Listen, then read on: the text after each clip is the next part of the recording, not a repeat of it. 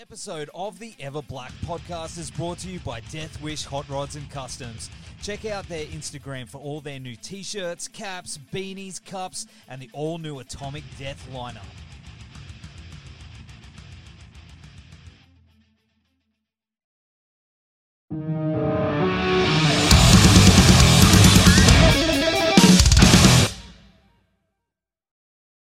Bro, How's it going? good man. Good. Oh, man.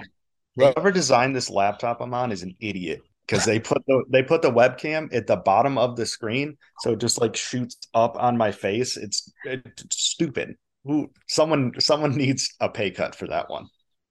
I I don't I don't understand that because it's always it's traditionally it's always on the top, right? So It's got to be. Yeah, I'm I'm literally sitting with like a block of stuff on my lap to prop my laptop up so it gets a decent shot. What it what is it? Is it like a it's not it's not one of them uh, apples, is it? Oh no, it is a uh Magic the Gathering deck box because I get real nerdy with it. And uh, oh, hey. Right. You know, come on. yep, Yeah. I am I am very into Magic the Gathering. I learned how to play when I was like 13 years old. Never quit. Other bands are doing it too. I'm noticing. It's starting to get more and more popular, which is crazy because I'm like, I always did this and I never knew that anyone else did. It's great. Who was I was talking to someone recently uh, from over your way that were playing it as well. And they were putting up photos of them backstage playing it. I was gonna say, I know Fit for a King plays a lot. That's it. Uh, That's it. Yep. Yep. Yeah, the fit the Fit Boys play. Uh I Prevail plays. Some of the guys in Erra play.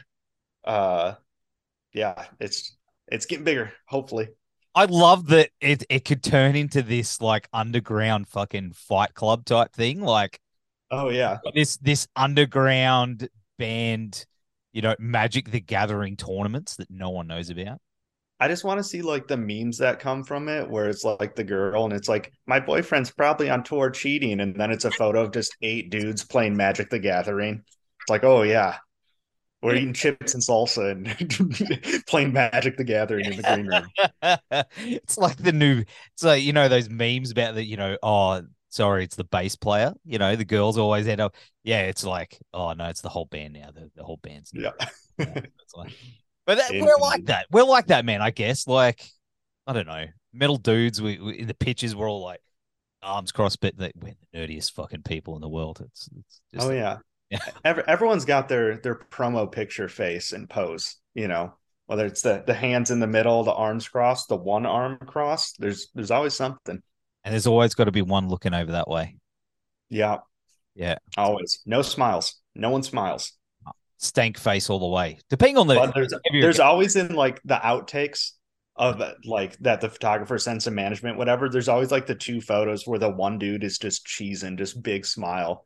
It's like, what? What are you doing? You can't do this. I love that. I love that.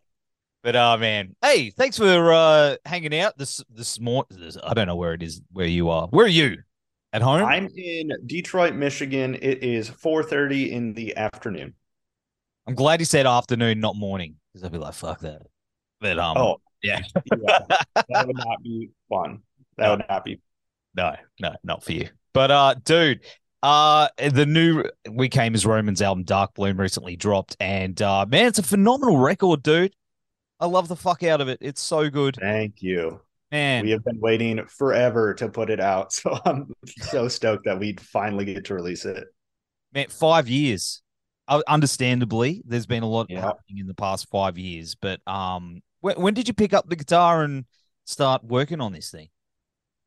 Ah, let's see. The oldest song on the record is Plagued, and I started writing that song almost three years ago Wow. and wrote all through like the pandemic lockdown and stuff.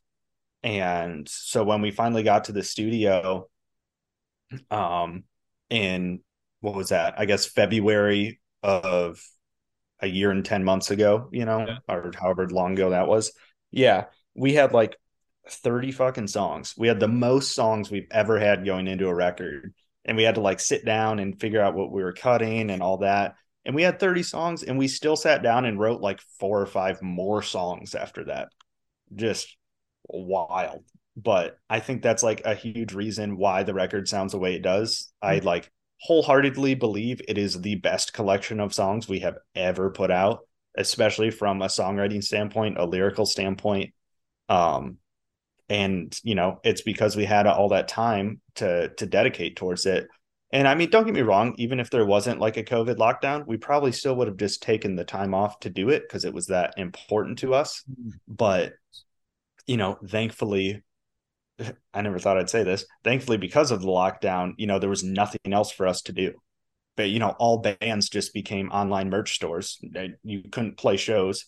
You know, you could only do so many live streams before your fans are like, "Yeah, I'm watching this on YouTube Yeah, that's from right. your last one where you played all the same songs and nothing's different." You know, so like we did a few live streams and that was it. We mostly just wrote wrote the record, but then because of COVID and all like the supply chain issues, you know, the record was done April of last year, but no one had vinyl to make actual physical records. There's no vinyl.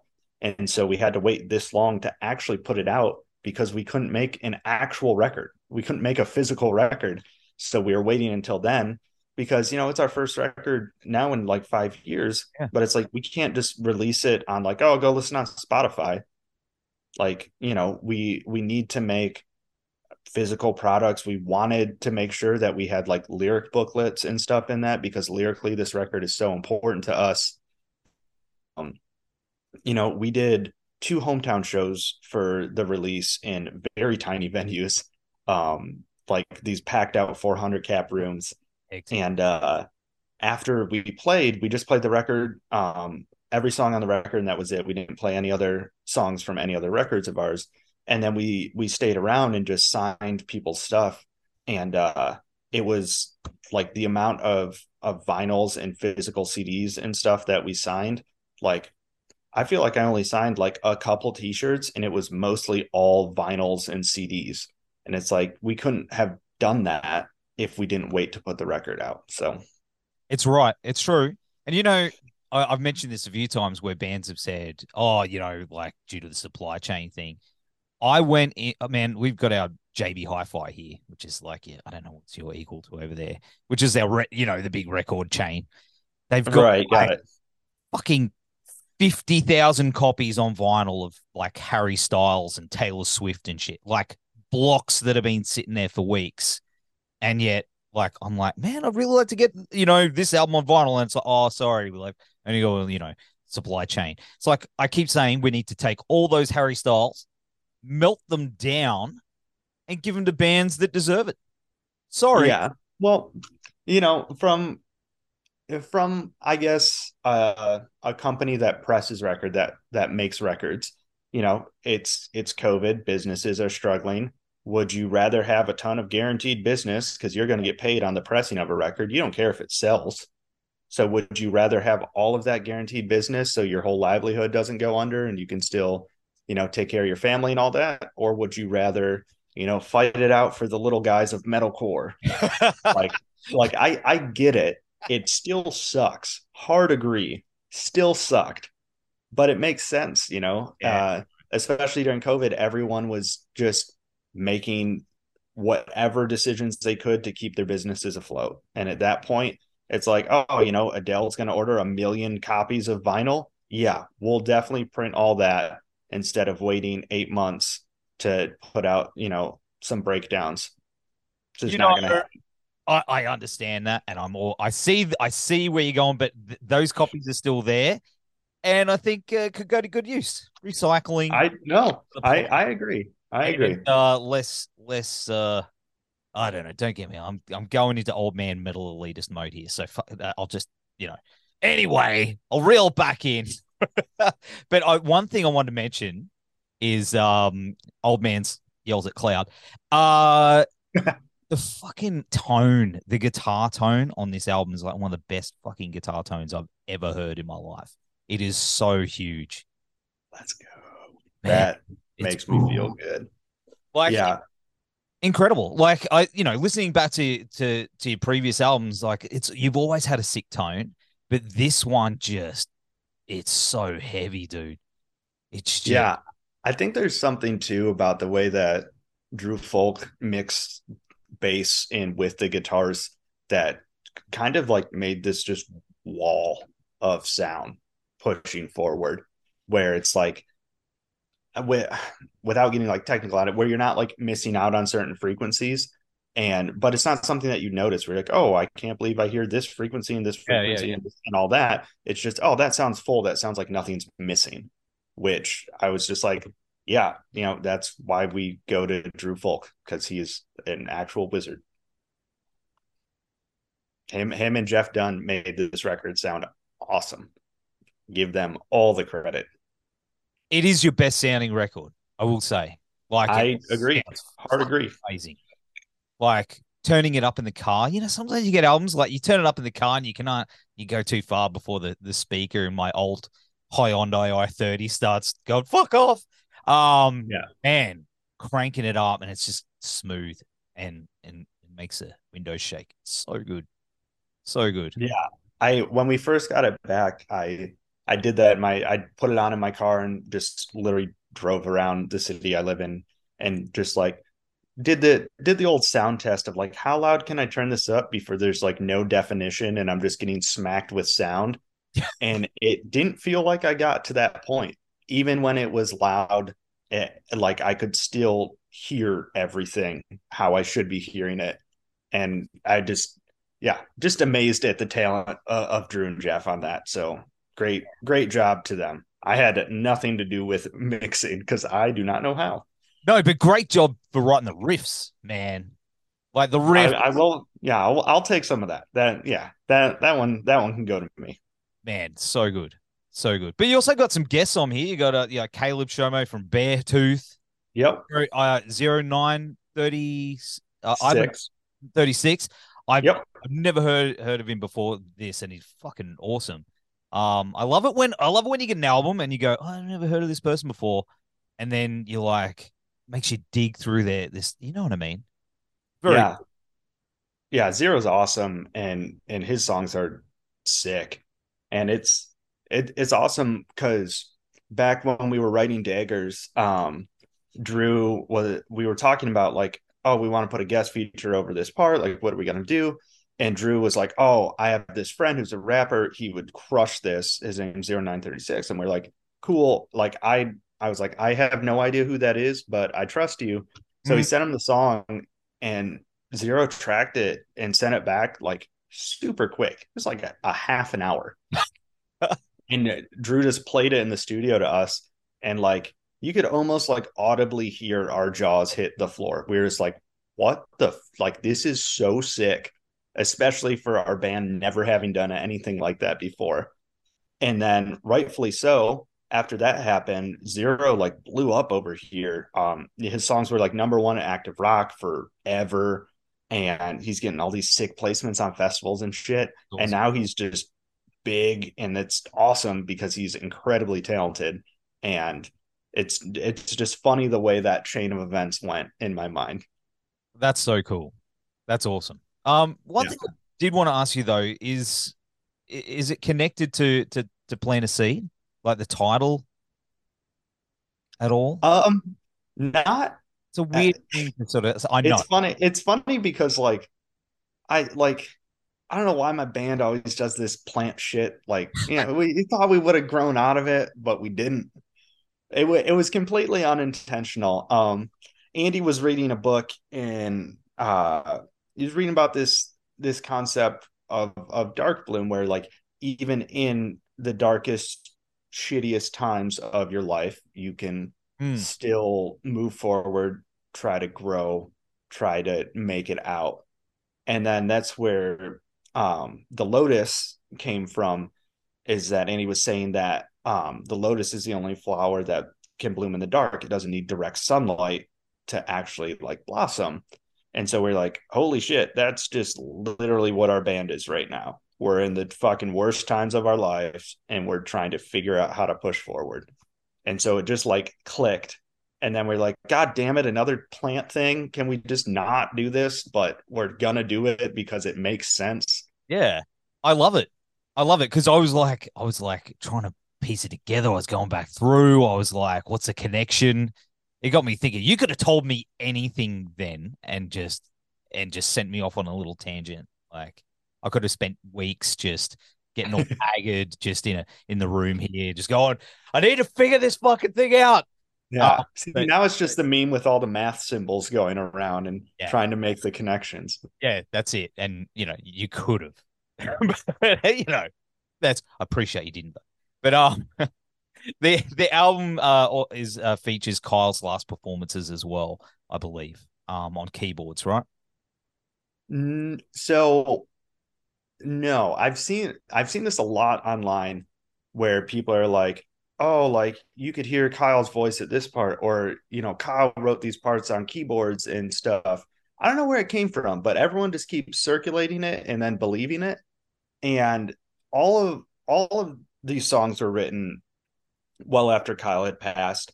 Okay. And none of it was was written by by him, but I think a really important piece of how the record was made is kind of feeding into these fan theories because when we did Cold Like War, Drew and Kyle really connected on production, on just how it needs to sound, what types of sounds, you know, keyboards are doing, what types of sounds electric drums are doing, how to EQ these things, like really technical stuff, side chaining, you know, all this stuff.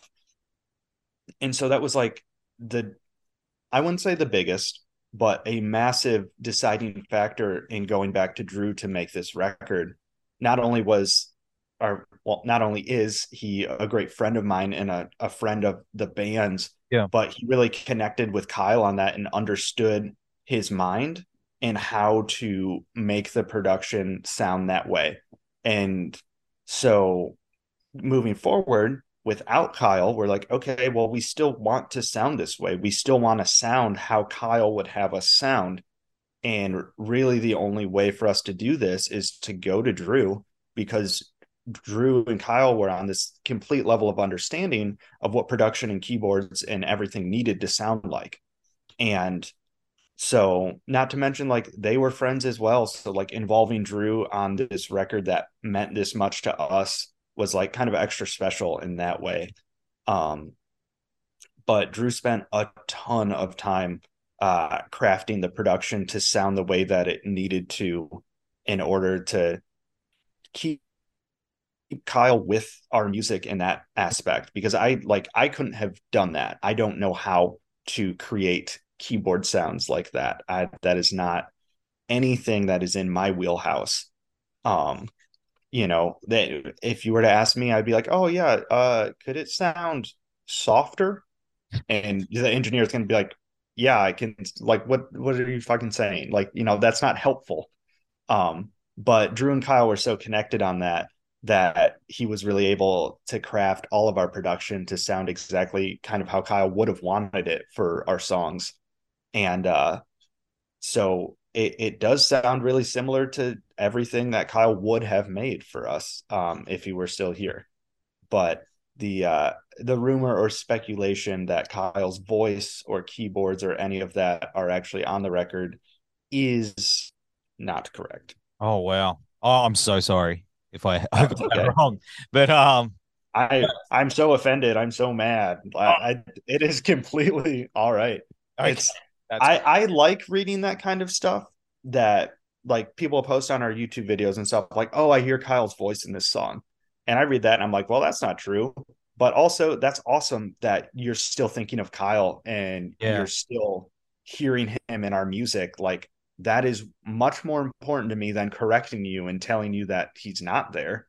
Um, the fact that you think about him and you want him there and you view him as always a part of our songs is much more important to me than than anything else.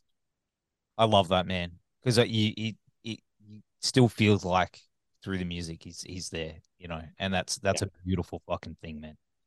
It's so good. I love it. So, thank you.